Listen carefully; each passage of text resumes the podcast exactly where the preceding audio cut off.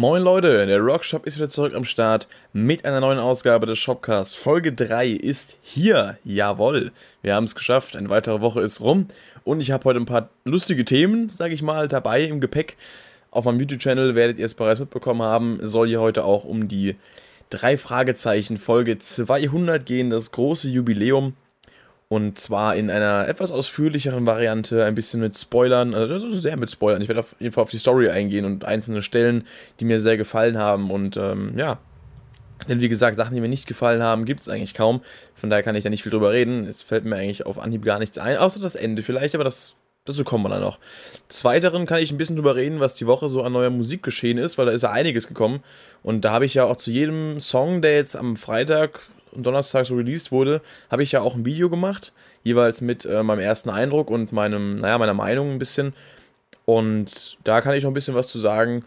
Und ansonsten, ja, schauen wir mal, wo es uns hinführt. Als erstes mal, also ich weiß nicht, wie es jetzt bei euch gerade so ist, aber hier bei uns, so die Gegend, ja, Rheinland-Pfalz, so ein bisschen Mannheim in die Ecke, wobei Mannheim nicht in Rheinland-Pfalz ist, aber Mannheim ist halt hier die nächstgrößere Stadt, die so 20 Minuten weg ist von mir. Und hier bei uns in der Gegend war es die ganze Woche übertrieben heiß und seit Freitag ist einfach komplett der Weltuntergang. Also es hat angefangen Freitagnacht mit einem riesigen Gewitter und strömendem Regen, wo man wirklich dachte, was zur Hölle passiert hier gerade? Ich bin da auch von einem Kumpel nach Hause gefahren mit dem Auto und stand dann so bei uns in der Straße, hab geparkt und hab erstmal gedacht, steige ich jetzt aus und werde komplett nass oder bleibe ich hier sitzen bis morgen früh? Ich habe mich dann entschieden, zur Haustür zu sprinten und habe trotzdem einiges abbekommen. Gestern Abend auch wieder. Gestern Abend war ich sehr lange mal wieder. Also ich bin nebenjobmäßig in einer Karaoke-Bar in Mannheim als Moderator tätig, alle paar Wochen mal. Und gestern Abend habe ich eben gearbeitet und im Laufe des Abends ist dann auch total wieder der Sturm losgebrochen. Es hat geschüttet wie nicht mehr gesund im Kopf. Das ist oft so ein Spruch, ey. Jedenfalls hat es auf jeden Fall geregnet wie die Hölle. Und das hat sich wirklich noch gezogen bis nachts auch. Das war wirklich auch wieder mit Gewitter und allem und keine Ahnung, es war komplett geistesgestört. Jetzt heute hat es auch schon wieder geregnet. Gewitter, ich habe jetzt einen vereinzelte Donner so ein bisschen gehört, aber ich glaube, heute war es dann doch eher so der Regen, aber es war wirklich so ein Twist von, na, ich sag mal, Freitagmittag auch, wo es auch, glaube ich, 39 Grad hatte, bis auf Freitagnacht dann, wo das losgegangen ist. Ich finde es aber einfach, ich finde es der Hammer. Also ich weiß nicht, ich bin so ein Mensch, ich liebe Gewitter eigentlich und ich liebe auch solche Regenstürme und Schauer, gerade im Sommer, wenn es halt wirklich total heiß ist und dann einfach so dieses, weiß nicht, das hat immer so was Reinigendes auch. Finde ich immer cool, wenn es danach auch abkühlt und keine Ahnung, das ist immer, ich stehe da total drauf. Und ich bin auch niemand, der jetzt irgendwie Schiss hat vor Gewittern oder sowas. Das ist eher was ich tatsächlich beruhigend finde. Wenn man irgendwie drin hockt, dann so ein bisschen Musik hört und am Zocken ist und draußen geht einfach die Welt unter. Ich weiß nicht, irgendwie, da fühlt man sich so sicher drinnen dann. Ja, hatte zwar nicht viel mit Musik zu tun, abgesehen von meiner kleinen Story, meiner Andeutung, dass ich eben da Karaoke gemacht habe. War auch wieder cool, habe ich zum ersten Mal seit ein paar Wochen wieder gemacht. Ich war jetzt vor 3 Wochen ein Wochenende in Aschaffenburg bei meinem, naja, ich sag mal, Musikausbildungsprogramm. Das ist so ein Professional Program, heißt das. Das ist so eine Art Studium, was einmal im Monat ist, wo ich hingehe. Und wir halt viel über Musiktheorie, Spieltechnik und sowas lernen und eben auch noch ein bisschen was außenrum. Das ist sehr interessant. Das ist jetzt demnächst auch wieder. Und dann vor 2 Wochen war ich ja auf Rammstein. Dann letzte Woche, Samstag, war ich bei Dream Theater und das Karaoke ist immer samstags, deswegen da habe ich dann ein bisschen was verpasst. Aber gestern war ich da, habe auch gearbeitet und das ist eigentlich ein ganz chilliger Job soweit. Und was ist das halt chillig? Also im Laufe des Abends wird es immer stressiger. Das ist halt immer so rundenweise quasi. Die Leute geben Zettel ab mit ihren Songwünschen und dann wird eben so lange halt eine Runde, solange bis jeder einmal dran war und dann geht es halt nochmal von vorne los. Und das ist in der Kneipe, wo ich da bin, das ist ein Irish Pub, das ist immer so, da ist ein riesen Ansturm, das ist halt jeden Samstagabend ist das da, jede Woche und die Leute wissen das halt logischerweise auch und dann kommen die halt natürlich in Scharen und da sind teilweise wirklich so viele Leute, die dann da mitsingen, das ist teilweise am Abend, also das geht immer von 9 Uhr abends bis 2 Uhr nachts, beziehungsweise jetzt im Sommer fängt es meistens erst gegen 10 an, weil am Anfang nicht so viele Leute kommen, das ist halt wirklich, ja. Also wenn es halt wirklich abends noch so warm ist und schönes Wetter und so lange hell, dann bleiben die Leute eher noch irgendwo, weiß ich nicht, draußen und kommen dann erst irgendwann. Das heißt, anfangs gibt es immer so ein bisschen Schwierigkeiten und gestern war es eben auch so, normalerweise in dem Laden ist das so, habe ich es bisher erlebt, die erste Runde geht wirklich so von um 9 bis um 11:30 oder so oder bis um 12 auch mal, das ist halt wirklich komplett krank und dann wird es mit der Zeit weniger. Gestern war es so, die erste Runde hat angefangen um 10:15, ging bis 10:30, dann die nächste ging von dann eben logischerweise 10:30 bis, sag mal, 11:30 und dann ging es aber auch, die letzte Runde ging quasi von 11:30 bis Ende, bis um 2. Das war wirklich schon krass, dass es am Anfang so schnell ging, dann am Ende gar nicht mehr. Und das war halt, weiß nicht, am Anfang war es sehr chillig, gegen Ende. Es war auch trotzdem noch chillig, also gestern waren auch vor allem, jetzt noch so ein Thema, was dann eben, wenn man da als Moderator ist, einem oft so begegnet, dass eben die Menschen auch teilweise entweder sehr stark alkoholisiert sind. Und ich muss dazu sagen, ich bin jemand, ich trinke überhaupt keinen Alkohol, also aus Überzeugung. Und deswegen bin ich da auch immer natürlich mit einem klaren Kopf bei der Sache. Und wenn dann solche Leute auf mich zukommen, die dann einen kompletten Schuss haben und dann da einfach nur mir irgendwelche Songtitel an den Kopf reiern, gefühlt fast schon. Und ich denke mir dann immer so, ja, möchtest du das singen? Und er dann nur so, Backstreet Boys, everybody. Ich so, okay, ja, möchtest du das singen? Backstreet Boys. Und ich so, ja, ey. Dann gebe ich ihm einen Zettel und einen Stift und er sagt mal 3-mal den Songtitel und geht halt einfach weg und kommt nicht mehr wieder. Das sind so Leute, die dann ein bisschen stressig sind. Aber stressig sind die Leute, die dann immer wieder kommen, die stark angetrunken sind und immer wieder kommen und fragen, wann bin ich dran, warte mal ein bisschen vor. Und dann denke ich mir immer so, Leute, wir haben ja einfach ein System, wenn sich jemand anmeldet, dann kommt da halt eine gewisse Anzahl von Plätzen quasi noch hinten dran, dass er noch ein bisschen warten muss, dass er nicht direkt dran ist und dass er auch fair bleibt für die anderen. Und so lange muss man halt warten. Und wenn dann halt Leute 5-mal kommen und fragen, klar, wenn jetzt Leute sagen, ja, ich gehe gleich, kann ich den Song noch machen und war die Runde noch nicht dran, dann mache ich immer eine Ausnahme und nehme mal vor. Aber wenn dann halt solche Leute kommen, die mir schon mit einem Pegel jenseits von Gute Böse da ans Mischpult laufen und mich dann fragen oder mich dann auffordern, sie singen zu lassen, da bin ich dann knallhart. Also da, ich meine, das ist halt bei mir so, mein Kollege, für den ich da arbeite, der ist halt ein relativ großer und massiger Typ, sag ich mal. Also vor dem hat man eher Respekt. Ich bin jetzt nicht so, weil ich bin auch schon gut teilweise trainiert und natürlich auch noch ein bisschen so Masse dabei. Aber ich bin halt nicht der Größte. Das heißt, viele Leute haben dann auch vielleicht nicht so den Respekt vor mir und würden das vielleicht bei meinen Kollegen nicht so machen, dass sie den dann ständig dazu auffordern, ihn singen zu lassen oder halt wirklich dann auch, naja, gewisse Anweisungen auch einfach ignorieren, wenn ich zum Beispiel sage, keine Getränke auf der Bühne oder nur so und so viele Leute, weil wir haben nur so und so viele Mikrofone oder nicht hier, da und da rumspielen oder sonst irgendwas. Das kommt schon ab und zu vor, dass Leute mich ein bisschen nicht so ernst nehmen, aber das, es ist halt so. Ja, ansonsten, was ich auch ganz cool finde, ich meine, zwischen den Leuten, die da singen, spiele ich logischerweise halt dann auch einfach Musik ein und ich habe da halt von Anfang an gesagt, ja, ich mache das auf meine Art und mein Kollege, der hat da eher so diesen 90er-Jahre-Dance-Zeugs so drauf und macht dann halt eher so die Art von Musik mit rein, was natürlich für die Stimmung auch gut ist, aber ich spiele halt Rock und Metal. Ich bin halt dann auch so jemand, ich lasse dann auch mal Kajachon laufen im Irish Pub oder Tool oder Dream Theater und das ist mir egal, ich mache das halt, ne? Die Leute feiern das. Gerade eben, wenn es dann auch solche Sachen gibt, wie jetzt das Mixtape-Album von Emil Bulls, wo natürlich auch Songs dabei sind, die viele Leute kennen, aber eben auf Metal. Dann trotzdem, die Leute feiern das, die kennen das, trotzdem, die singen das mit und gestern kam sogar eine Dame zu mir, die danach gefragt hat, ob ich denn nicht mal Last Resort von Papa Roach spielen könnte, irgendwas mit Metallica, weil sie hinten bald einschlafen.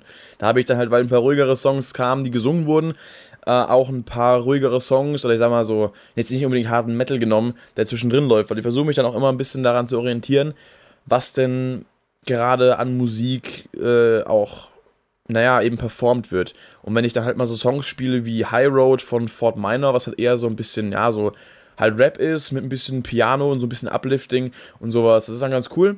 Dann spiele ich halt aber jetzt nach einem Song, der jetzt etwas ruhiger ist, der gesungen wurde, ist nicht unbedingt Five Finger Death Punch. Das mache ich dann eher, wenn ich dann Five Finger Death Punch singe und dann danach halt noch ein bisschen den Nachhall erhalten möchte. Meine Songauswahl, die ich dann wirklich auch performe, weil als DJ singt man natürlich dann eben auch mit, immer am Anfang der Runde und am Anfang und Ende des Abends normalerweise. Ich meine, ich singe halt so Sachen wie Bad Company von Five Finger Death Punch oder auch mal Lift Me Up, Wash It All Away oder auch Killing in the Name, was ich gestern auch gemacht habe von Rage Against the Machine oder System of a Down mache ich auch ganz gerne, ab und zu was von Linkin Park, eher selten, aber... Und ja, das sind halt so meine Sachen und dann spiele ich dementsprechend auch natürlich die ja, Zwischenmusik dann eben auch davor und danach, die dazu passt. Was ich auch mache, was vielleicht ja einige von euch auch kennen, die auf YouTube unterwegs sind, ich spiele immer, wenn eine Runde zu Ende ist, spiele ich Ringer Arnos 2. Witzigerweise hat mich da tatsächlich mal einer angesprochen gehabt, ob ich den Adlerson feiere. Da habe ich gemeint, natürlich, kam es auf mich zu, meinte, ist das Ringer Arnos? So, ja, guckst du Adlerson? Ich so, ja. Dann gab es jetzt mal einen Austausch von Hu und Mulm und das war dann sehr, sehr nett. Und ich meine, ich habe ja auch vielleicht einige kennen es noch, die Ringer Arnos Rammstein-Version gemacht. Das war auch so ein Gag, ne? Und aber hat doch recht viel Aufmerksamkeit bekommen. Adlerson hat es ja sogar in seinem Stream abgespielt. Ja, solche kleinen Witzchen mache ich dann. Aber ich spiele auch mal die Cantina-Band-Musik zwischendurch oder sowas. Mein Kollege macht dann immer die Gummibärenbande. Die habe ich auch schon gebracht, aber das ist eher so sein Ding. Die feiere ich logischerweise auch. Das ist meine Kindheit, ne? Und das singe immer mit, das ist immer schön.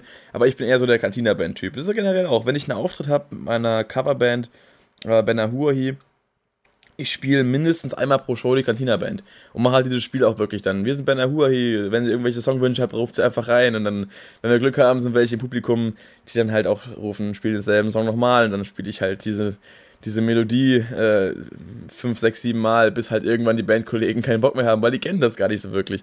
Unser Drummer macht da meistens mit und spielt dann noch so einen leichten Swing-Rhythmus im Hintergrund oder irgendwie was Passendes, aber unser Bassist, der hat mich letztes Mal die ganze Zeit angeschaut.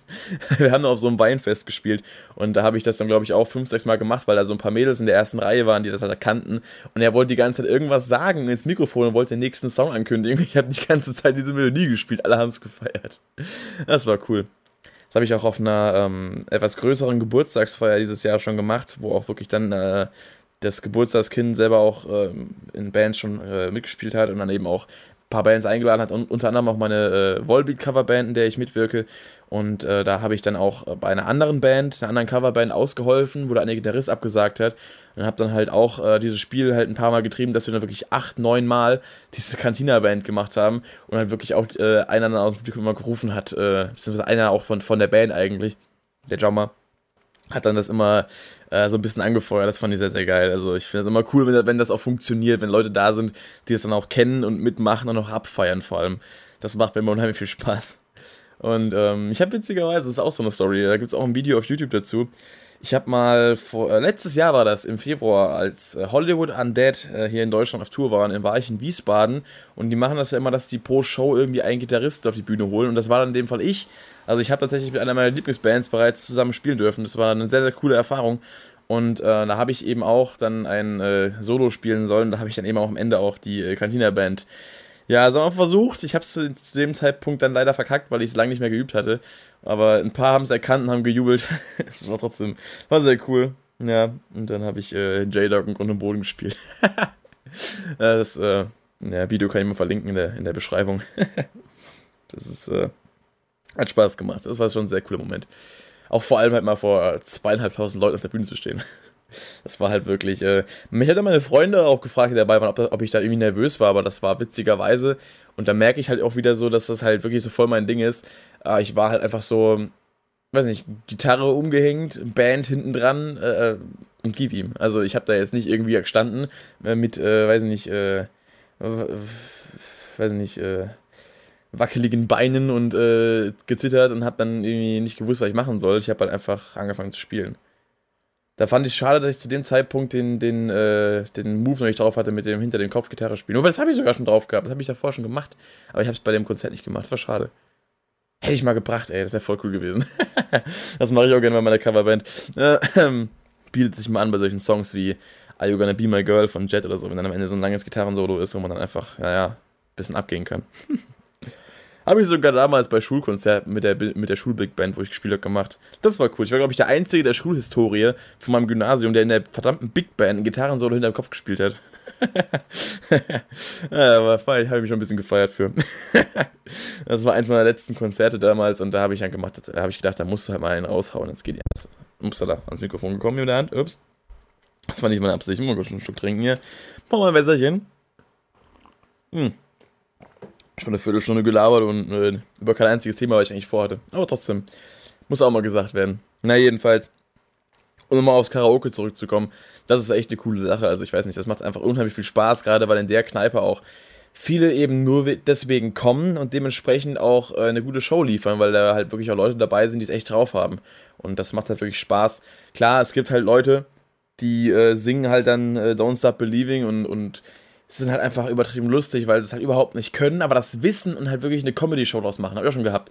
Es gibt Leute, die wirklich dann auf die Bühne zukommen und irgendwie auch so leicht arrogant und am Endeffekt überhaupt nicht abliefern und komplett reinscheißen. Also jetzt, ohne das Böse zu meinen, aber bei den Leuten, die da wirklich so diesen Eindruck vermitteln, als hätten sie es übelst drauf und dann halt irgendwie, weiß nicht, hatte ich mal...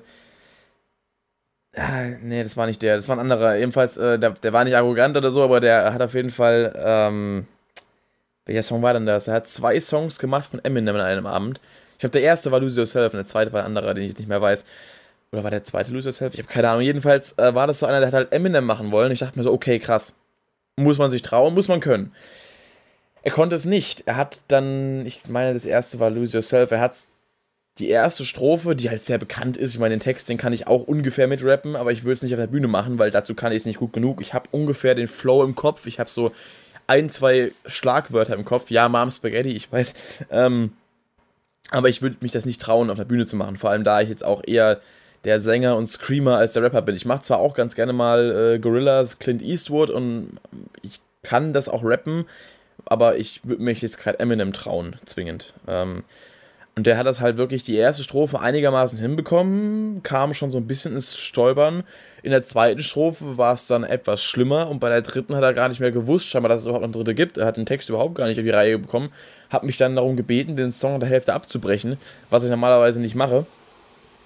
Aber, ich weiß nicht, er wurde dann noch ausgebuht, hat dann das Publikum beleidigt. Ne, das war erst in der nächsten Runde. Da hat er dann nämlich noch einen Eminem-Song machen wollen, wo ich jetzt nicht mehr weiß, welcher das war. Hat dann im Prinzip gleiches Prozedere auch ab der Hälfte aufhören wollen, weil er den Text nicht auf die Reihe bekommen hat. Und dann habe ich halt ins Mikrofon gesagt, er hätte halt einfach das vorher üben sollen, halt mit so einem leichten Augenzwinkern dabei. Aber eigentlich ist es ja so, wenn man Eminem oder sowas, ich meine, wenn ich irgendwelche neuen Songs probiere, dann gucke ich mir die vorher auch mal an, versuche die zu Hause ungefähr mitzusingen, ob ich überhaupt die Tonhöhe schaffe, ob ich das irgendwie modulieren muss, weil ich kann ja auch in der Software, die ich da habe, Tonarten verändern und von den Backing-Tracks und gucke, ob ich halt den Text drauf habe oder lese mir den an, sing's ein paar Mal mit und dann mache ich das erst beim Karaoke, weil auf einer Bühne ist es halt so, da hast du noch, also ich jetzt nicht, weil ich es gewohnt bin, aber vielleicht haben auch Leute eine leichte Nervosität dabei und kommen da nicht so ganz drauf klar und deswegen, ohne Vorbereitung ist das mal blöd.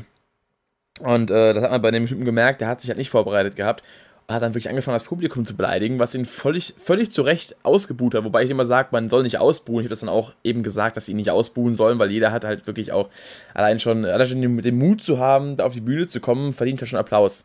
Deswegen fordere ich auch immer wieder Applaus für jeden, der halt wirklich dann eben herkommt, auch wenn es nicht gut war, danach trotzdem nochmal, dass alle Leute klatschen, weil es halt wirklich eben auch ein Zeichen ist der Anerkennung, von wegen hat er es halt gemacht, hat es getraut und war halt nichts, aber trotzdem muss ja nicht heißen, dass es jetzt unbedingt ein Ausbuhen wert ist. Es ist ja trotzdem alles zum Spaß. Es ist ja kein Wettbewerb, es ist halt wirklich zum Spaß. Da kann ja jeder mitmachen. Jedenfalls hat der Typ dann auch angefangen, das Publikum zu beleidigen, was ich gar nicht in Ordnung fand. Deswegen habe ich dann auch die Leute buhen lassen, weil ich mir dachte so, okay, er fordert es halt heraus. Ich habe ein paar Mal dazu aufgefordert, ihm trotzdem zu applaudieren. Und er hat es halt aber sich verspielt gehabt. Und dann hat er auf meinen Kommentar, mit dem er jetzt üben sollen, auch noch etwas angenervt reagiert, anstatt mit Humor zu nehmen. Tja, schade. Ja, aber... Es gab auch schon einen, der hat Lose Yourself gemacht und hat es komplett gekillt. Also er hat wirklich die passende Stimme gehabt, der hat den Text nicht mal gebraucht auf dem Bildschirm. Der ist da durchgeritten, als gäbe es keinen Morgen, als wäre er halt Eminem himself, ja. Bloß halt, ich wollte gerade sagen, in weiß. Eminem ist ja, der kann so gut rappen, da vergesse ich manchmal, dass er ja auch weiß ist. Nee, aber bloß halt in Deutsch. Das ist Eminem meines Wissens halt nicht. Pardon. Naja, jedenfalls, Karaoke ist ein cooles Ding. Macht Karaoke. Und kommt zu Evergreen Entertainment und macht da Karaoke. Keine Werbung. Firmax Pub in Mannheim. Jeden Samstagabend. Für die, die das hören, vielleicht aus Mannheim sind, kommt vorbei, vielleicht seht ihr mich da mal. Und, ja. So, kommen wir zum nächsten Thema. der ganzen Musik, die dieses Wochenende rausgekommen ist, die diese Woche rausgekommen ist. Angefangen hat es der Donnerstag mit Pay No Mind von Alter Bridge. Das kam ja abends raus. Ich dachte mir so, was zur Hölle? Warum kommt abends um? Ich glaube, es war 9 oder 10 oder 10 oder 11 rum. Keine Ahnung. Ich so am Spider-Man spielen. Ja, jetzt nach dem Film, ne? Das war wieder ein bisschen im Modus gewesen. Ich habe jetzt von dem Spider-Man PS4, habe ich jetzt noch das DLC, also die DLCs, Mehrzahl, habe ich die letzten Tage durchgespielt. Unheimlich cool. Ich finde tatsächlich, da hätte man noch ein bisschen mehr Story ranhängen können. Das generell das Spider-Man-Universum bietet so viele Möglichkeiten, wenn ich da zurückdenke an die alten Teile. Für die PS2 damals noch mit den ganzen anderen Storylines, mit Schocker und dem Geier und Skorpion. Skorpion, lol. Gut, den gab es im Hauptspiel. Auch Rhino kam ja auch vor. Und da dachte ich mir, oder auch Mysterio im zweiten Teil, das war auch eine so coole Storyline. Gerade nach dem Far From Home hätte ich so Lust auf ein Spider-Man-Spiel, wo es wirklich um Mysterio geht. Und ich hoffe, dass eine Fortsetzung kommt von dem Spider-Man PS4 und dass es dann auch Mysterio gibt, dass es den Green Goblin gibt. Auch die Story mit den Osborns generell, dass sie weitergeht, weil es gab ja auch das Ding mit Harry, dass er da in Behandlung quasi ist wegen seiner Krankheit. Und da ist auf jeden Fall noch viel Raum, den man noch irgendwie mit Story füllen kann. Vielleicht kommen wir nochmal irgendwas mit Doc Ock, der vielleicht dann nochmal irgendwie auftaucht. Auf jeden Fall hätte ich halt ziemlich Bock drauf, weil ich bin halt Spider-Man-Fan seit meiner Kindheit. Ich habe damals, ich glaube sogar noch vor den Filmen, das Spider-Man 1 Spiel gezockt auf der PS2. Und das hat mich damals schon komplett irgendwie, ich weiß nicht, das war glaube ich sogar meine erste Erfahrung so wirklich mit Spider-Man. Zumindest wenn ich das jetzt festmachen müsste. Und dann habe ich die Filme gesehen, habe dann Spider-Man 2 gespielt, was mich damals unfassbar, halt geflasht hat und auch geprägt hat. Das war halt damals, als dann eben auch jetzt das Spider-Man PS4 rauskam, war das halt wirklich, und das hat mich so an Spider-Man 2 zurückerinnert, auch wenn natürlich Spider-Man 3 das Spiel, was ich in den Variationen auf der PS2 hatte, und auf der PS3 dann auch, was ja zwei verschiedene Spiele waren eigentlich, auch sehr geflasht hatte. Aber tatsächlich habe ich mich mehr an Spider-Man 2 zurückerinnert gefühlt, was halt wirklich so ein Meilenstein war in meiner Spielhistorie, so für mich persönlich. Das war schon echt krass. Ja, aber darum soll es gar nicht gehen. Ich bin wieder abgeschweift auf Spider-Man, ja, egal. Jedenfalls ein neues Spider-Man-Spiel wäre schon cool. Ja, wir sind ja im Musik-Podcast, man merkt das. Na gut, ich stehe da unten in meiner Beschreibung, dass ich gerne auch aus dem Alltag erzähle. Und das ist ja auch quasi Alltag. Man muss es ja nicht immer so ernst nehmen, es ist ja ein Podcast, es ist ja eine Laberstunde hier und da darf ich auch labern. Naja, jedenfalls. Die Musik, genau. Ich habe Spider-Man gezockt. Ich sehe, dass Pay No Mind erschienen ist. Ich habe es mir natürlich nicht angehört, weil ich wollte ja eine Reaction machen. Habe ich dann auch gemacht am nächsten Morgen, Vormittag. Und war sehr überrascht, wie gesagt, diese Synthesizer-Sachen. Ich habe auch gelesen in einem Kommentar, dass das scheinbar per Gitarre eingespielt wurde mit Effektpedal und dass es auch live dann performt werden soll. Ich bin gespannt, weil Alter Bridge mal mit so einem Keyboard oder so auf der Bühne zu sehen wäre auch interessant. Allerdings, ich werde sehen, ich gehe eventuell noch mit Leuten nach Köln aufs Konzert im November.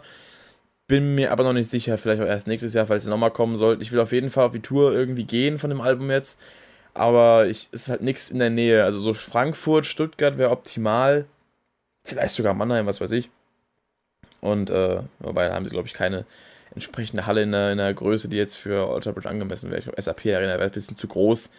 Also, ich würde trotzdem hingehen. Also, für mich würde das komplett schicken, aber ich glaube, so, ja, die haben auch schon größere Hallen gefüllt. Alter Bridge haben auch schon in Wembley gespielt und O2 Arena in London und so ein Kram. Also, das wäre eigentlich perfekt.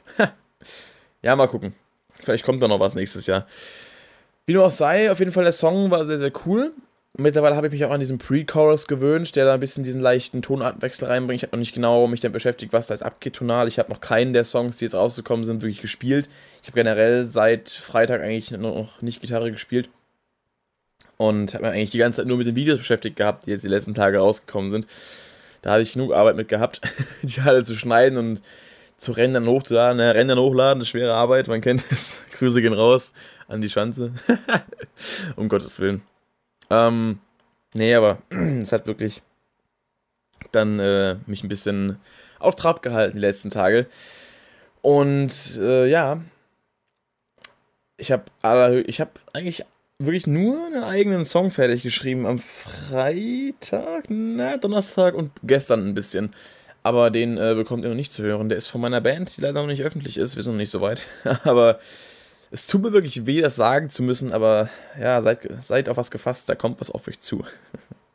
Für alle Leute, die so Progressive-Zeug mögen in der Richtung von Plini, Intervals, Dream Theater, auch ein bisschen Tool mittlerweile, jetzt wo ich hier angefangen habe zu hören. Das ist auch ein Thema, was man in meinem Podcast besprechen könnte. Tool. Kommt jetzt auch bald das neue Album. Ja, auf jeden Fall meine Band, die bald hoffentlich bald kommt. Ich warte lange darauf, dass wir endlich mal irgendwas in ein Stadium bekommen, wo wir es dann wirklich auch veröffentlichen können.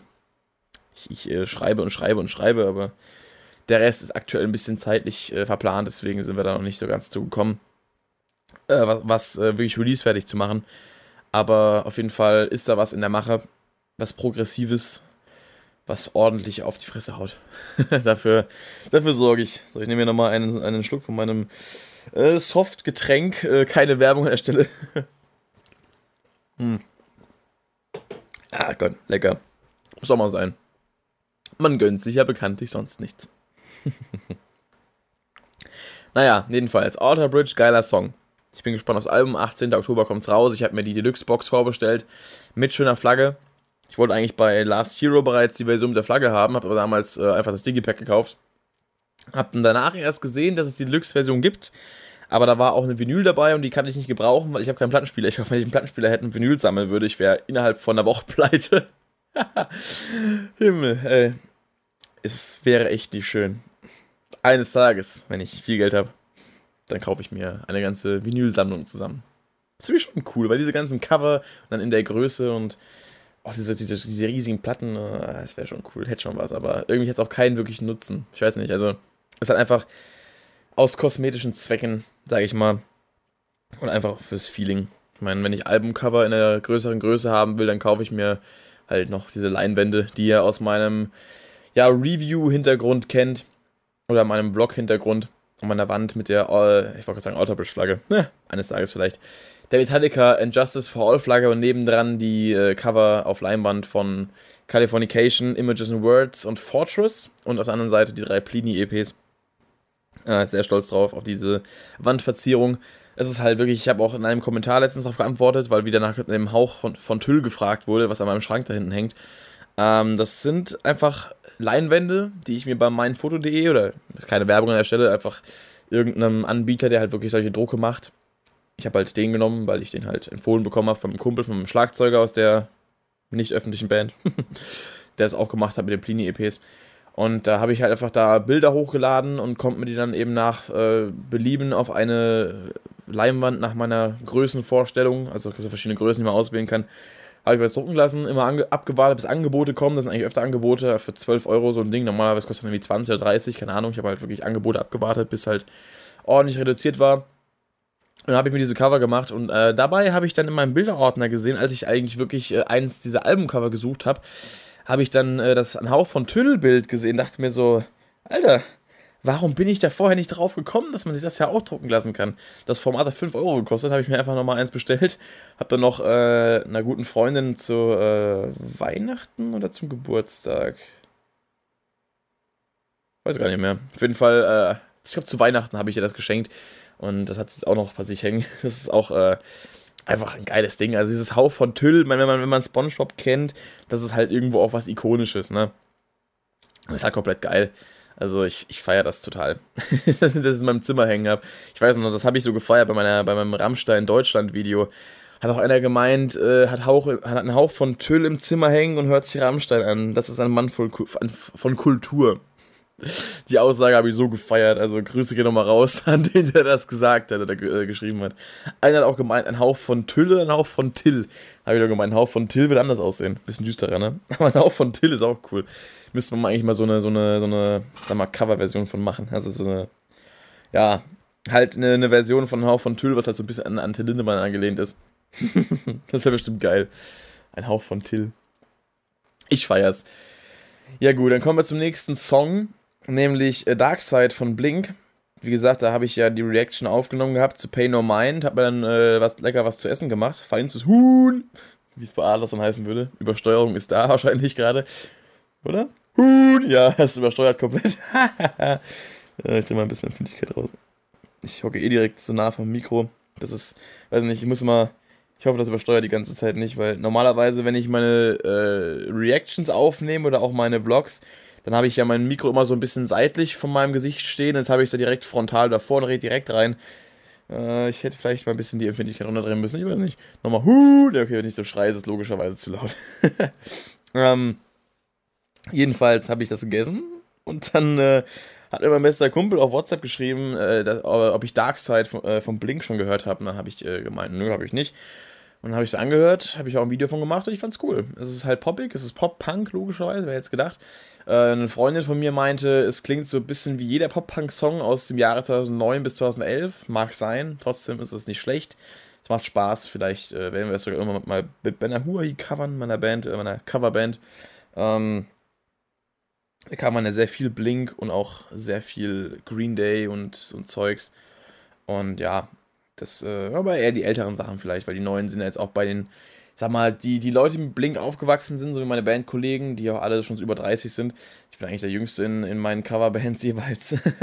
Bloß in meiner eigenen Band, nicht, das bin ich eigentlich mit der Älteste. Bin ich nicht sogar der Älteste? War schon unser Rhythmusgitarrist Geburtstag? Ich weiß es nicht, auf jeden Fall. Ansonsten bin ich der Älteste. Jedenfalls, aber nur ein paar Monate.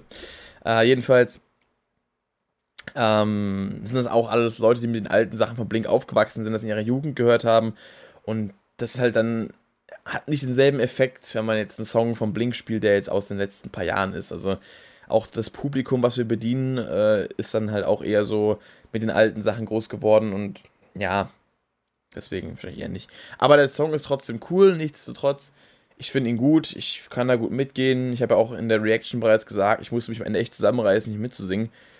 Und es ist I'm going to the dark side with you. Das ist mir jetzt auch schon im Kopf hängen geblieben. Es passiert teilweise selten, mittlerweile bei neuen Songs, dass ich die direkt so als Ohrwurm im Kopf habe. Also es ist kein Ohrwurm, aber ich habe mich, also teilweise gibt es auch Songs, die rausgekommen sind, da könnte ich mich jetzt gar nicht so wirklich an die Gesangsmelodie erinnern. Also ich weiß nicht, wann ist denn das passiert? Dieses Jahr schon. Wenn ich das wüsste, dann könnte ich mich erinnern. Ja, deswegen. Nee, aber das ist halt auch sowas, das ist mir direkt hängen geblieben irgendwie und das fand ich cool. Gleiches gilt auch, also dann eben für den dritten Song des Tages, Volbeat mit Pelvis on Fire. Boah, was ein Brett. Alter, ich habe das gestern auch als Zwischenmusik schon beim Karaoke laufen lassen. Die Leute haben es auch gefeiert. Das ist halt, den Song habe ich mir mittlerweile von den Neuerscheinungen am häufigsten angehört. Allein schon Freitagmittag habe ich mir den locker 10-mal gegeben und ich finde es so geil. Also sobald der Gesang halt wirklich losgeht, ist halt wirklich Polen offen, Alter. Das ist der Gesang kickt einfach so rein und einfach dieser Groove. Klar, es hat gewisse Ähnlichkeiten zu Sadman's Tongue. Es ist halt auch ein Blues. Er ist zwar auf E und nicht auf D, wie ich mitbekommen habe, oder wie ich jetzt auch schon so rausgehört habe, ein bisschen. Es ist halt ein ganz Ton höher. Was Volbeat ja mittlerweile gerne machen. Die spielen ja jetzt teilweise öfter auf E-Standard-Tuning als auf D-Standard. Und dementsprechend sind sie auch öfter auf E, Dur oder Moll als auf D, wie früher noch. Aber ja, auf jeden Fall. Es ist nicht dieselbe Tonart, es ist halt einfach nur auch ein Blues-Schema. Das heißt, wir haben halt viel auf der ersten Stufe, auf der vierten und der fünften. Und halt diesen Ablauf immer, ne? Man kennt es ja, Blues-Schema, 12 Takte. Die ersten 4 sind auf erster Stufe, also quasi E die ganze Zeit. Dann die zweiten, der zweite Abschnitt ist dann vierte Stufe und erste Stufe. Und dann am Ende halt 5, 4 und 1. So kennt man es natürlich. Und bei Sadman's Tongue ist es ja genauso. Und klar, man hat auch so ein bisschen die Gesangsmelodie, die ein bisschen in Richtung Sadman's Tongue geht. Ein paar Stellen, die ein bisschen an $16 erinnern. Aber mein Gott, ich finde, der Song, der groovt irgendwie mehr als Sadman's Tongue. Der hat ein bisschen mehr Swing mit drin. Auch gerade mit der Hi-Hat habe ich ja auch erwähnt. Hi-Hat sage ich, das Right-Backen, was auch so einen leichten Swing in der zweiten Hälfte der Strophe mit drin hat. Oder alle 4 Takte, glaube ich. Also quasi immer die, also 4 Takte ist normal und 4 Takte mit diesem Hi-Hat, mit diesem Right-Backen, dann 4 Takte ohne, 4 Takte mit, glaube ich, so irgendwie war das. Und das ist sehr, sehr geil. Also das hat mich unfassbar mitgenommen. Es groovt einfach so hart. Und dann einfach dieses, wenn er dann im Chorus einfach dieses Brain is out of ta Dings. Das war wieder, das war nicht originalgetreu. Aber ich, naja, ich bin auch in den Michael-Pausen. Einen kleinen Double-Timer reingelegt. Das finde ich auf jeden Fall auch sehr cool. Und ja, ist einfach ein sehr cooler Song, ich habe es sehr gefeiert Mal gucken, wie lange es dauern wird, bis wir das mit der Coverband auch spielen. Mit der Volbeat Coverband, der ich bin, Montes. Werbung an der Stelle. Grüße gehen raus. Und ja, cooles Ding. Ich freue mich aufs Album. Ich bin gespannt, was das bringt noch. Abgesehen von den Songs, die wir bis jetzt so haben. Bin gespannt auf die Studio-Version von The Everlasting. Ich hoffe, dass noch ein bisschen dabei ist, ein bisschen Zeug dabei ist, was noch ein bisschen mehr abgeht. Ich meine, ich habe ja schon eine Track-für-Track-Beschreibung so gelesen, im Metal Hammer war das. Und da hieß es ja auch, dass die meisten Songs dann doch eher so, nicht so hart sind. Aber mal gucken, was am Ende bei rauskommt. Also ich habe auch nicht, Pelvis on Fire war jetzt auch, härter, als ich aus dem Artikel rausgelesen habe. Von daher, man weiß ja nicht. Also, ich werde das Album jetzt mal nicht voreilig bewerten, bevor ich es nicht gehört habe. Von daher, das ist, denke ich, die beste Methode. Nochmal ein Schlückchen. So. Jedenfalls Pelvis on Fire. Großer Fan von. Album kann kommen. Und dann die Woche drauf kommt ja auch schon Slipknot.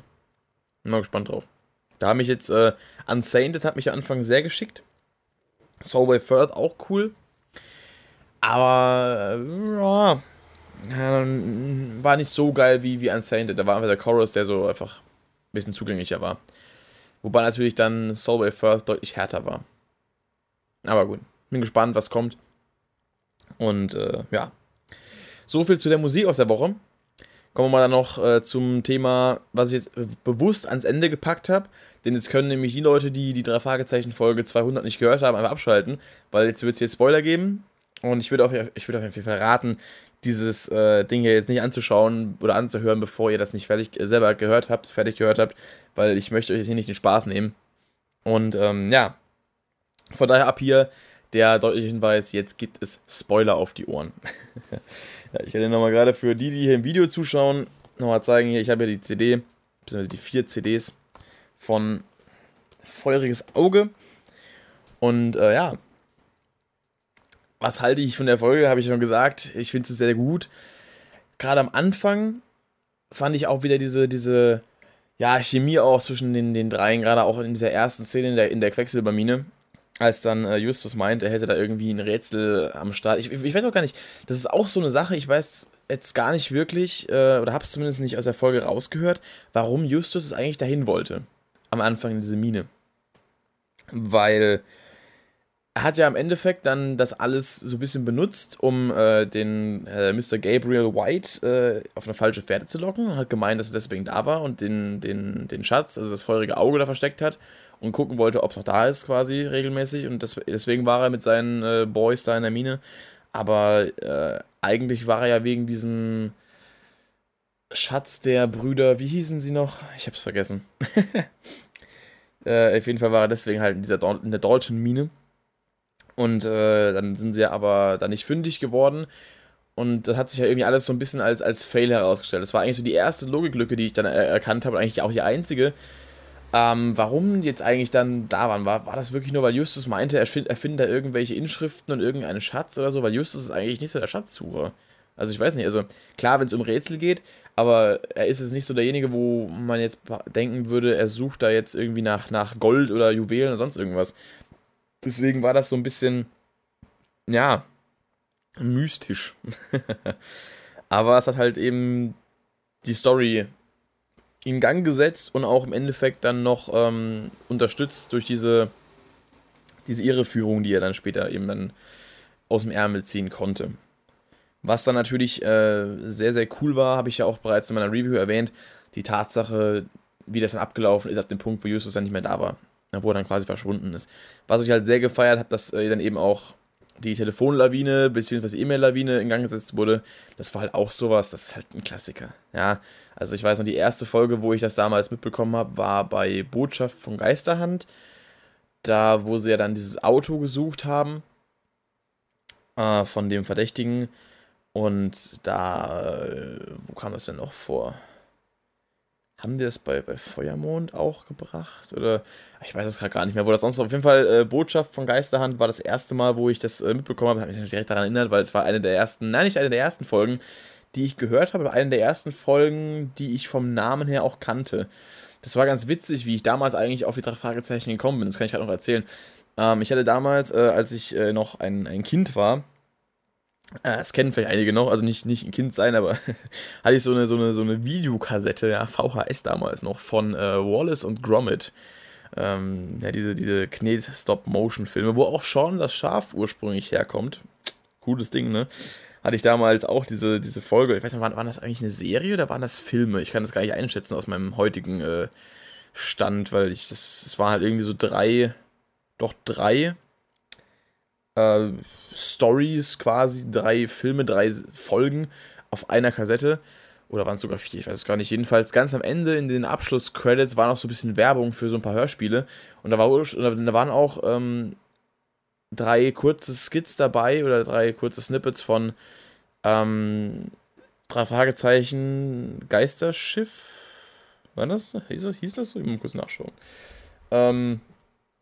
Ich dachte, ich hier jetzt gerade Mist laber.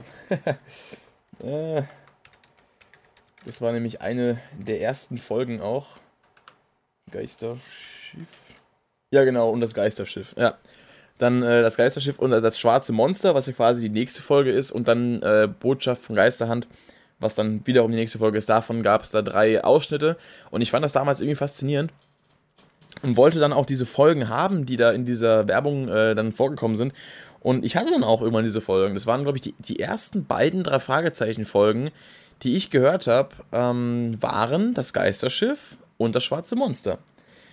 Ich weiß nicht, ob... Das hat mir damals meine Mutter gekauft. Ich weiß gar nicht, ob die das gemacht hat, weil ich das von dieser Werbung wollte oder ob das einfach so instinktiv war. Jedenfalls waren das halt diese beiden Folgen.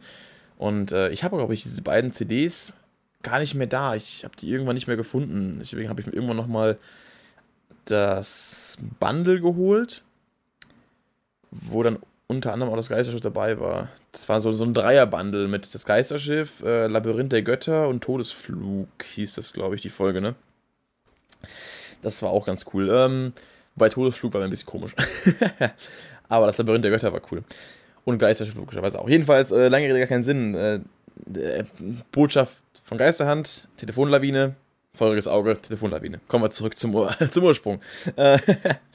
Jedenfalls fand ich das cool, dass sie das gebracht haben. Auch diese Spuren, die Bob und Peter dann in der Zentrale entdeckt haben, mit dem Glas, was benutzt war, wieder geschlussfolgert haben, dass Justus immer so faul ist und seine Gläser bis zum Ekelzustand benutzt und dann kurz abspült, wieder neu benutzt. Das fand ich auch irgendwie cool. Wie dann eben diesen Zettel entdecken, wo Hilfe reingeritzt wurde und dann eben auch sein Handy quasi durchsuchen, dann eben auch finden, dass er da im Internet nach diesem Seven Pines Hotel gesucht hat. Und ja, das fand ich halt cool, dass sie diese Spuren dann da eben so aufgedeckt haben, die dann eben auch später in dieser Rückblende wieder 1:1 so vorgekommen sind, wo man eben auch quasi gesehen hat, wie es dazu gekommen ist. Und vor allem, dass eben auch sehr viel Zeit vergangen ist, bis dann eben auch wirklich diese Rückblende kam. Weil da hat man ja wirklich erstmal alles so erfahren aus der Sicht von Peter und Bob, wie sie dann auch eben Rubbish George befragt haben oder Peter ihn befragt hat. Fand ich sehr cool, dass diese Masche von ihm, wie einfach immer so, ja, mein Gedächtnis ist ja so ein bisschen eingerostet. Ja, hier hast du noch $1. Dann so, ja, habe ich da und da kam er gestern Abend und so, ist noch was passiert? Ah, da brauche ich aber noch $1. Also das fand ich sehr cool. Generell auch die Chemie der einzelnen Charaktere hat in der Folge einfach so gestimmt. Hat sehr viel Spaß gemacht. Und was war noch? Ja, wie sie dann eben die Suche gemacht haben, auch dann in dieses Motel gefahren sind und wie dann auch eben immer weiter klar wurde, worum es eigentlich geht. Aber wie gesagt, ich habe ja das den Flug des Rubins auch schon gehört gehabt, vor langer Zeit. Ich weiß nicht, da habe ich damals von Bekannten, als ich angefangen habe, so richtig diese Hörspiele zu hören, habe ich von Bekannten so ein paar Kassetten geliehen bekommen. Das waren damals, was waren das für Folgen? Die schwarze Katze war, glaube ich, dabei. Noch eine andere, auch mit irgendeinem Schatz. Ich weiß nicht, da war irgendwas in so einem Haus in der Tapete versteckt. Irgendwie erinnere ich mich daran. Auch eine der allerersten Folgen und der Flug des Rubins. Aber ich weiß nicht mehr, wie diese andere Folge hieß. Irgendwas mit einem Totenkopf? Ich müsste jetzt gerade mal auf Spotify nebenbei nachgucken. Das würde mich jetzt einfach interessieren. welche Folge das gewesen sein könnte. Ich guck mal kurz, welche Folge, welche Nummer könnten das gewesen sein. Ah, Gott. Ich gucke jetzt hier live, ja, im Podcast gucke ich für euch nach. Wenn das mal nichts ist, ey. Die drei Fragezeichen. Wäre es vielleicht die Folge 4? Und das war die schwarze Katze. War es die 6 vielleicht? Genau, der sprechende Totenkopf. Ja, das war das. Ja, genau. Das waren, also, upsala. Das waren quasi die Folgen 4, 5 und 6, die ich dann damals geliehen bekommen habe. Und das waren eigentlich so ein paar der wenigen, die ich wirklich von diesen ganz alten gehört habe. Ich meine, das Geisterschloss habe ich gehört. Da, den Phantomsee, den habe ich auch. Auf Kassette noch. Den Superpapagei kenne ich wirklich nur von der Live-DVD. Genauso wie den seltsamen Wecker. Den habe ich, glaube ich, auch nie in der Originalversion gehört, oder? Habe ich den seltsamen Wecker in der Originalversion gehört? Das ist eine gute Frage. Habe ich einen Film? Ich habe vielleicht mal aus Interesse, habe ich mir, glaube ich, mal gegeben, aber ich weiß es nicht mehr. Jedenfalls, die ganz alten, da bin ich wirklich nicht so aufgestellt. Ich habe mal noch so ein paar einzelne rausgepickt. Der Ameisenmensch habe ich mal gehört, weil mich das mal interessiert hat, worum es da geht, weil ich weiß nicht, das klang irgendwie so nach Mutant oder sowas. Aber ansonsten bin ich eher so der Fan von den späteren Folgen, gerade auch, weil ich irgendwie die Kinderstimmen nicht so mag. Ich bin halt wirklich aufgewachsen mit den Erwachsenenstimmen. Und die kenne ich halt auch. Und mir fällt es teilweise auch schwer, die Stimmen zu unterscheiden. Außer die von Peter. Die erkennt man halt einfach, weil die halt damals schon diesen speziellen Sound gehabt, so sage ich mal. Also Jens Wawrczyk, den höre ich immer raus. Aber jetzt ein Oliver Rohrbeck oder ein Andreas Fröhlich kann ich damals als Kind noch nicht so wirklich unterscheiden teilweise. Weil gerade Andreas Fröhlich halt wirklich durch seine tiefe Stimme, die er jetzt als Erwachsener halt hat und diese tiefe, beruhigende Stimme auch irgendwie so ein bisschen, das macht ihn halt ein bisschen aus. Und Oliver Rohrbeck hat halt auch so eine mittlerweile charakteristische Stimme, die halt Justus Jonas ist, aber als Kind ist die Stimme ja noch nicht so charakteristisch. Da klingen ja irgendwie alle Stimmen so recht gleich oder ähnlich, sage ich mal. Peter hat halt immer auch diese hohe Stimme, oder Jens hat immer diese hohe Stimme, die halt diesen ganz speziellen Sound halt wirklich auch hat. Und den hat man damals schon so ein bisschen rausgehört, aber auch noch nicht so deutlich. Von daher, ich finde irgendwie die Kinderstimmen, ich weiß nicht, die schaffen auch nicht so dieses Feeling, diese Atmosphäre, wie wenn jetzt halt wirklich dann in so einer brenzlichen Situation oder in so einer mystischen Situation so ein Bob Andrews dann mit seiner tiefen Stimme irgendwie sowas schlussfolgert oder irgendwie irgendwie so, weiß nicht, sich irgendwas sorgt oder irgendwie gerade, keine Ahnung, irgendwie sowas halt, wenn er halt wirklich so das ein bisschen mehr Atmosphäre mit rein, weil die ja mittlerweile auch das viel besser können, logischerweise nach 40 Jahren Erfahrung. Also die wissen halt mittlerweile, wie sie eine Situation wirklich authentisch machen. Das haben sie damals, hat das generell einfach noch nicht so diesen Charme, also den klassischen Charme hat es logischerweise, aber es hat einfach nicht dieses, damals war es halt wirklich doch eher vielleicht auch an Kinder gerichtet oder an Jugendliche. Heute ist es wirklich auch für Erwachsene interessanter, weil diese Stimmen auch dem Publikum eher was geben, finde ich. Es macht halt irgendwie doch schon einiges aus. Und ja, jetzt bin ich auch wieder komplett vom Thema abgekommen. Wo war ich eigentlich gerade? Jedenfalls, ich fand es einfach auch cool, wie die dann eben die Chemie unter den eigenen einzelnen Sprechern, das war irgendwie das, was ich gemeint habe auch. Und ja, wie sie dann eben auch den Spuren gefolgt sind, dem Einbruch bei Solomon Charles und auch dem bei Mr. Dwiggins, dem Anwalt, oder dem Notar, was da vorher noch war. Und das war alles auch sehr cool. Wie gesagt, Solomon Charles auch mit dem Sprecher Jürgen Thormann sehr, sehr cool besetzt. Wie gesagt, die Stimme habe ich auch wieder erkannt aus der Dreitag. Damals Matthew Gabbins, wie war das nochmal? Im Review habe ich Gabbins gesagt, ich weiß gar nicht, ob es stimmt. Jedenfalls damals auch schon ein sehr cooler Charakter, weil er auch diesen Part damals hatte in dem Dreitag-Special, wo er erst diesen alten, leicht senilen Mann gesprochen hat, mit der schon irgendwie so leicht neben der Spur war. Aber dann am Ende, als er dann quasi die Maske hat fallen lassen, auch diesen bedrohlichen, etwas schwungvolleren Charakter, der auch locker nochmal um 10 Jahre jünger gewirkt hat als vorher. Und das war halt die Stimme auch sehr, sehr cool, wirklich. Also der hat auch so eine sehr charakteristische Stimme und das passt eigentlich auch zu so einem Bösewicht. In dem Fall, wie gesagt, Solomon Charles eigentlich den drei Fragezeichen wohlgesinnter, freundlich gesinnter Charakter und auch Verbündeter im Endeffekt. Aber ich finde trotzdem, also dass da die Stimme auf jeden Fall Hat mich sehr gefreut, die da nochmal zu hören. Und auch eben das Treffen mit Gabriel White zwischen Peter und Bob und eben ihm, wo er sie dann auch eben zur Dalton-Mine beordert, weil er eben dort das feurige Auge vermutet. Und das wirkt dann halt erstmal noch so, vor allem eben auch, dass man im ersten Abschnitt, auf der ersten CD, wirklich noch fest, oder wirklich auf den ersten anderthalb CDs, weil der Rückblick fängt ja erst ab der Hälfte der zweiten an, dass man wirklich noch denkt, auch wirklich, dass Gabriel White eben ein Verbündeter ist und dass der Bösewicht eben wieder Ramasidri Randur sei, der eben auch erwähnt wurde, dessen Spur auch irgendwie gefolgt wird. Und ja, das ist halt irgendwo sehr, sehr gut da auch umgesetzt gewesen, dass man auch als Hörer auf eine falsche Fährte gelockt wird. Und das fand ich sehr, sehr genial, weil man dann wirklich auch im zweiten Abschnitt erfährt, dass halt White wirklich der Schurke da ist in dem Fall und wie die dann eben auch den Einbruch in Charles' Haus planen, um die silberne Hand zu stehlen, oder auch dann allein schon die Szene am Anfang des Rückblicks, wenn dann hier Justus, Gus und Vikram erwischt, wie sie auf dem Schrottplatz quasi herumgeistern und die Zentrale suchen und man im ersten Moment denkt, dass Gus so leicht angespannt ist, weil er eben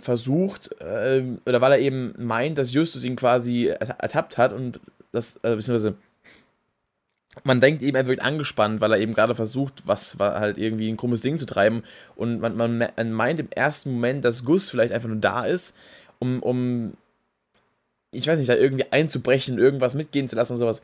Und am Ende erfährt man halt wirklich, dass er angespannt war, weil er halt quasi in Gefangenschaft ist. Und das mit dem Hilferuf quasi auf dem Blatt Papier klar wird.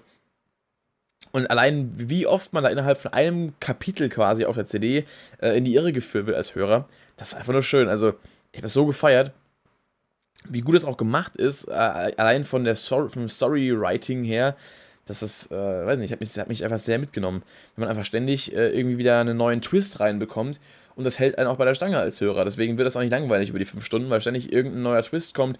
Egal, ob es ist, dass Gus plötzlich in Gefangenschaft ist und dann, dass man erfährt, dass Peter und Bob von White reingelegt wurden, dass dann auch Justus reingelegt wurde, als er aus seiner Zelle entflieht und Gus mitnimmt und der plötzlich das Mikrofon da am Körper trägt und ausgehorcht wird, beziehungsweise eben dann Justus aushorchen soll und dass quasi diese offene Zellentür beabsichtigt war.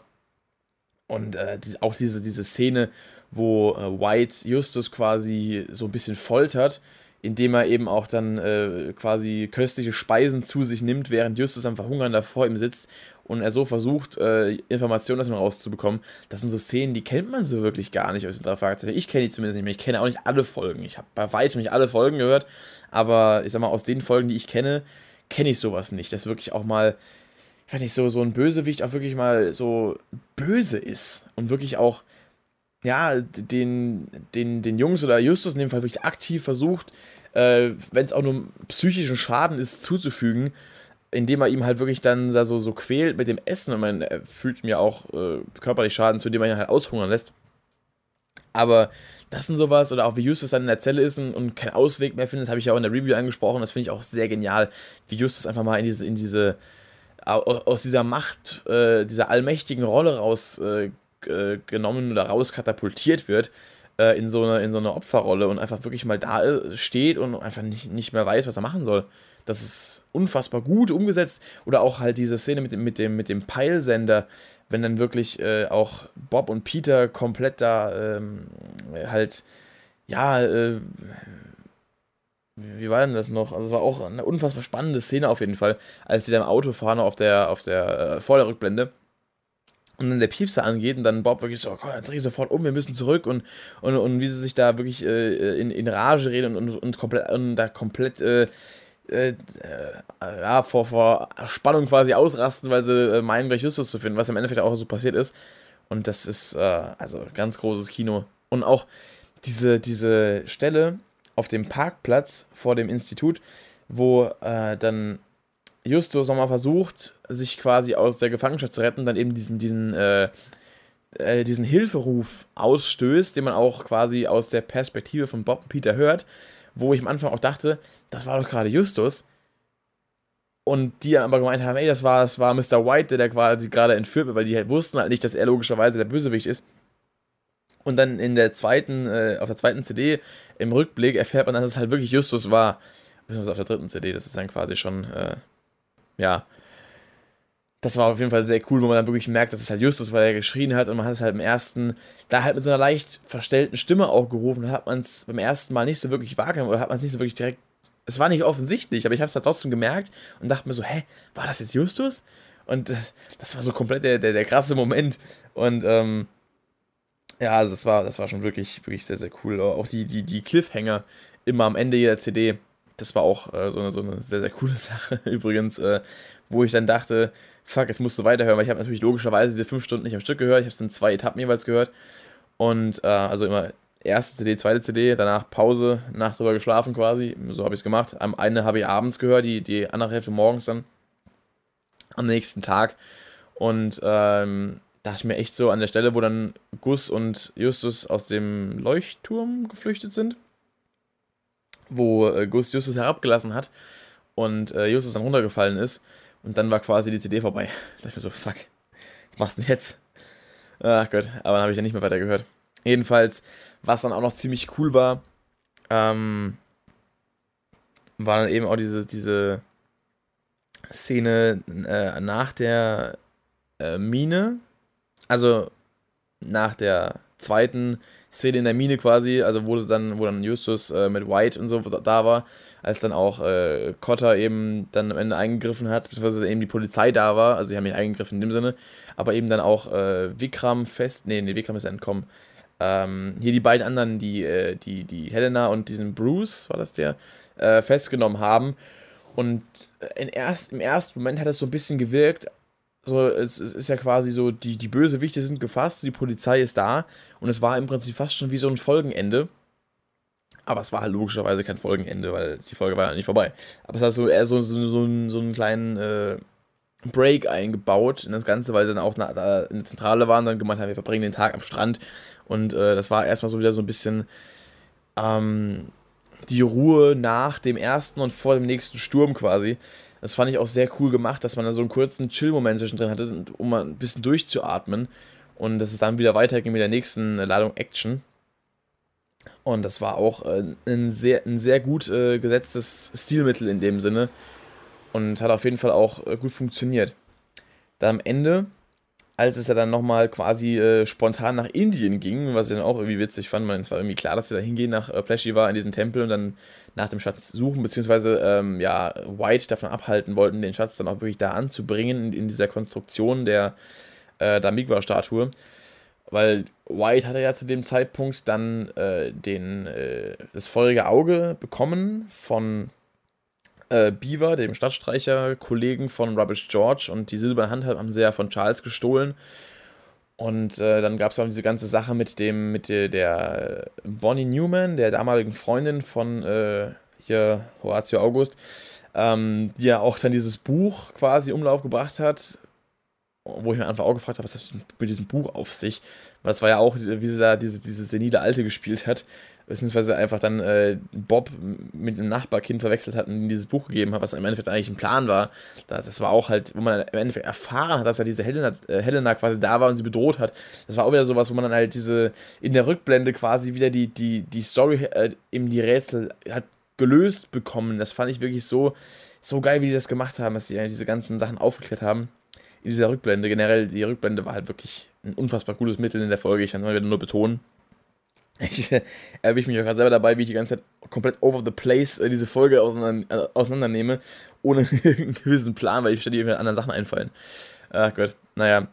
Jedenfalls war das eben sehr cool gemacht, und dann, wie dieses Rätsel auch noch mit reingekommen ist, man war ja klar, dass noch irgendein Rätselspruch, Rätselsatz noch mit reingeworfen werden muss, sonst ist es ja keine Fragezeichenfolge, so nach dem Sinne.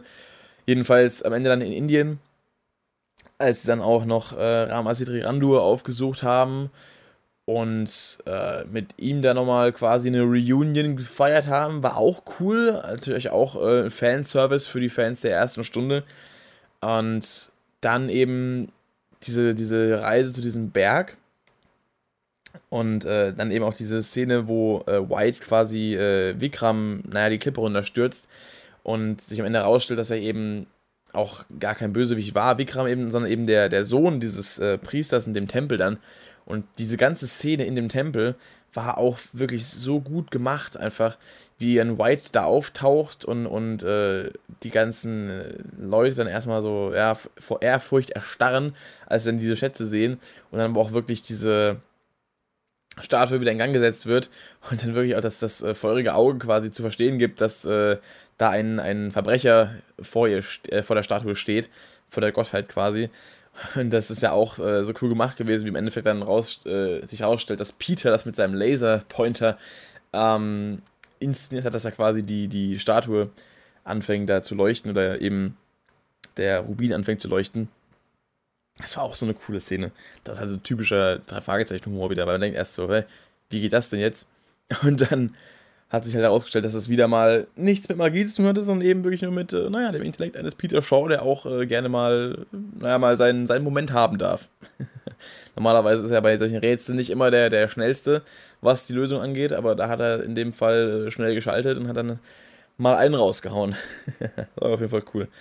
Und dann auch eben, ja, diese Gegenüberstellung nochmal von Justus und White, die dann auch wirklich, wie gesagt, die Chemie zwischen den beiden war perfekt. Also Justus da am Ende doch deutlich mutiger gegenüber auch seinem Widersacher, der natürlich aber trotzdem in Sachen Skrupellosigkeit und Brutalität in keinster Weise nachgelassen hat. Das war dann doch schon, also wie gesagt, die beiden, das hat die Folge wirklich sehr bereichert. Dass White da auch so ein Badass war. Und ja, da ging es gegen Ende, was ich dann am Ende ein bisschen schade fand.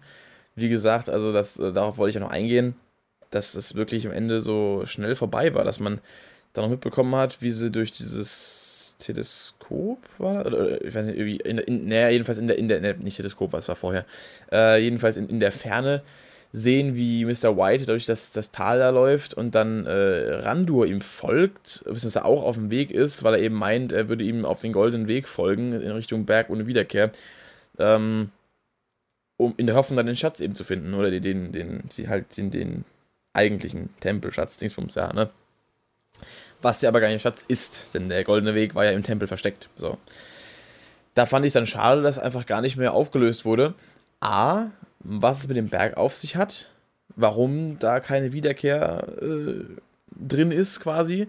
B, was dann im Endeffekt mit den beiden passiert.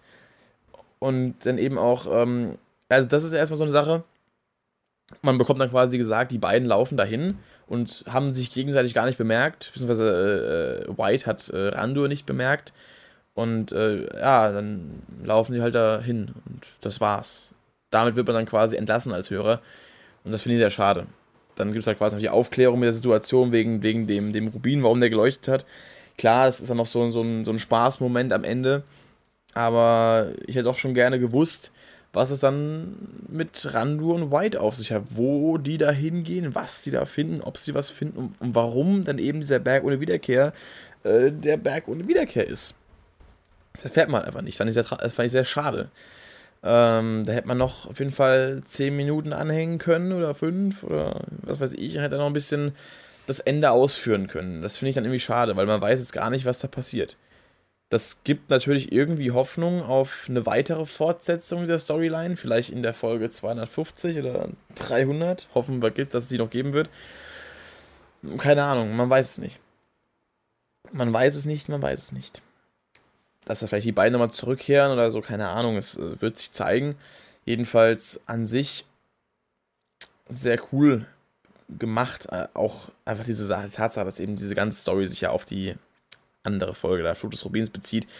Und vielleicht, wenn sie wirklich planen, noch was fortzusetzen, war es halt eine logische Konsequenz, das Ende so ein bisschen offen zu lassen, das Schicksal der Bösewichte offen zu lassen. Aber ich hätte mir doch gewünscht, dass da noch ein bisschen ein Schlussstrich gezogen wird. Und man wirklich auch erfährt, wo das Ganze jetzt endet. Weil das war halt irgendwie, ja, es war mir zu offen. Genau auch die Tatsache, dass im Endeffekt nicht mehr wirklich gesagt wird, was jetzt dann aus Solomon Charles geworden ist, der ja dann quasi zum Hotel zurückgebracht wurde von Peter, als sich da ein bisschen verletzt hat auf der Bergsteigertour. wie die alle dann wieder zurück nach Rocky Beach kommen, vielleicht mal die ganzen Ereignisse zusammenfassen, bei einer Runde Kirschkuchen von Tante Mathilda und dann eben mit der gewohnten Drei-Fragezeichen-Lachszene oder dem Lachen halt die Folge beendet wird, was hier nicht der Fall war. Weil das letzte, was man mitbekommen hat, war wirklich die Auflösung, wie Peter diesen Rubin zum Leuchten gebracht hat. Und das war's halt dann. Das fand ich noch ein bisschen unbefriedigend ans Ende. Aber ansonsten, also wirklich der einzige Negativpunkt, den ich in der ganzen Folge wirklich habe, dass das nicht mehr aufgelöst wurde. Das und eben dass die Tatsache, dass man nicht genau weiß, dass es nicht schlüssig begründet, warum Justus eigentlich am Anfang diese Mine wollte. Das sind die einzigen beiden Sachen, die ich wirklich negativ ankreiden kann. Der Anfang und das Ende. Aber zwischendrin war alles gut. Nee, also, ja, also der Anfang hat ja trotzdem irgendwie dazu geführt, dass die Story Sinn gemacht hat. Von daher ist es verzeihbar. Aber wie gesagt, das Ende bin ich kein Fan von. Hätte man ein bisschen ausführen können, hätte man ein bisschen mehr Liebe fürs Detail noch zeigen können. Wobei die Folge natürlich sehr, sehr viel Liebe fürs Detail hatte. Also gar keine Frage. Da möchte ich der Folge nichts absprechen und der Folge auch kein Unrecht tun. Das muss auf jeden Fall berücksichtigt werden und auch geehrt werden. Von daher, ja, das war es eigentlich soweit, was ich zu der Folge zu sagen hatte. Und wie gesagt, ich kann es nur jedem von euch empfehlen. Na gut, das macht eh keinen Sinn mehr. Jetzt habe ich ja mich an die gerichtet, die sie noch nicht kennen, die sie bereits kennen. So rum, falsch. Und ja, das war's soweit. Das war's eigentlich soweit für den Podcast. Denn ich bin ja schon über eine Stunde. Das ist der längste bisher. Der längste Podcast. Jawohl. Ha. Habe auch viel erzählt, von daher geht das. Aber ich hatte auf jeden Fall Spaß gehabt, darüber zu reden.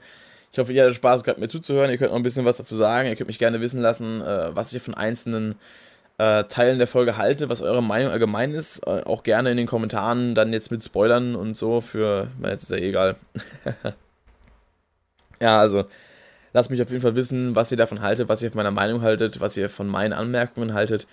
Und ansonsten, wie gesagt, ich verweise noch auf die Rockshop Spotify Playlist. Die habe ich vorhin geupdatet. Und da ist es wieder ein bisschen viel Neues drin. Ja, wir haben die ganzen neuen Songs, die diese Woche rausgekommen sind. Auch noch ein paar andere Sachen. Schaut mal rein. Wie gesagt, es ist ja eh nur dann aktuell, wenn ihr den Podcast gerade zu Release schaut. Ab der nächsten Woche ist dann wieder anderes Zeug drin. Ist ja jeden Sonntag ein Update, was da stattfindet. Von daher, wie gesagt, vielen Dank fürs Zuhören. Ich hoffe, ihr hattet Spaß gehabt. Und schaltet auch das nächste Mal wieder ein oder seid das nächste Mal wieder hier, wenn es heißt Podcast, Shopcast, Folge 4. Haha, ich kann reimen. Ich bin toll. Ja, das war's mit den 3 Fragezeichen, mit den neuen Songs der Woche und mit ein bisschen Karaoke-Talk. Plaudern aus dem Nähkästchen eines Moderators aus meinem Musikeralltag. Ja, ich hoffe, ihr hattet Spaß zum 5. Mal. Ich wünsche euch noch einen schönen Tag. Haut rein. Macht's gut. Shopcast off. Ich bin raus.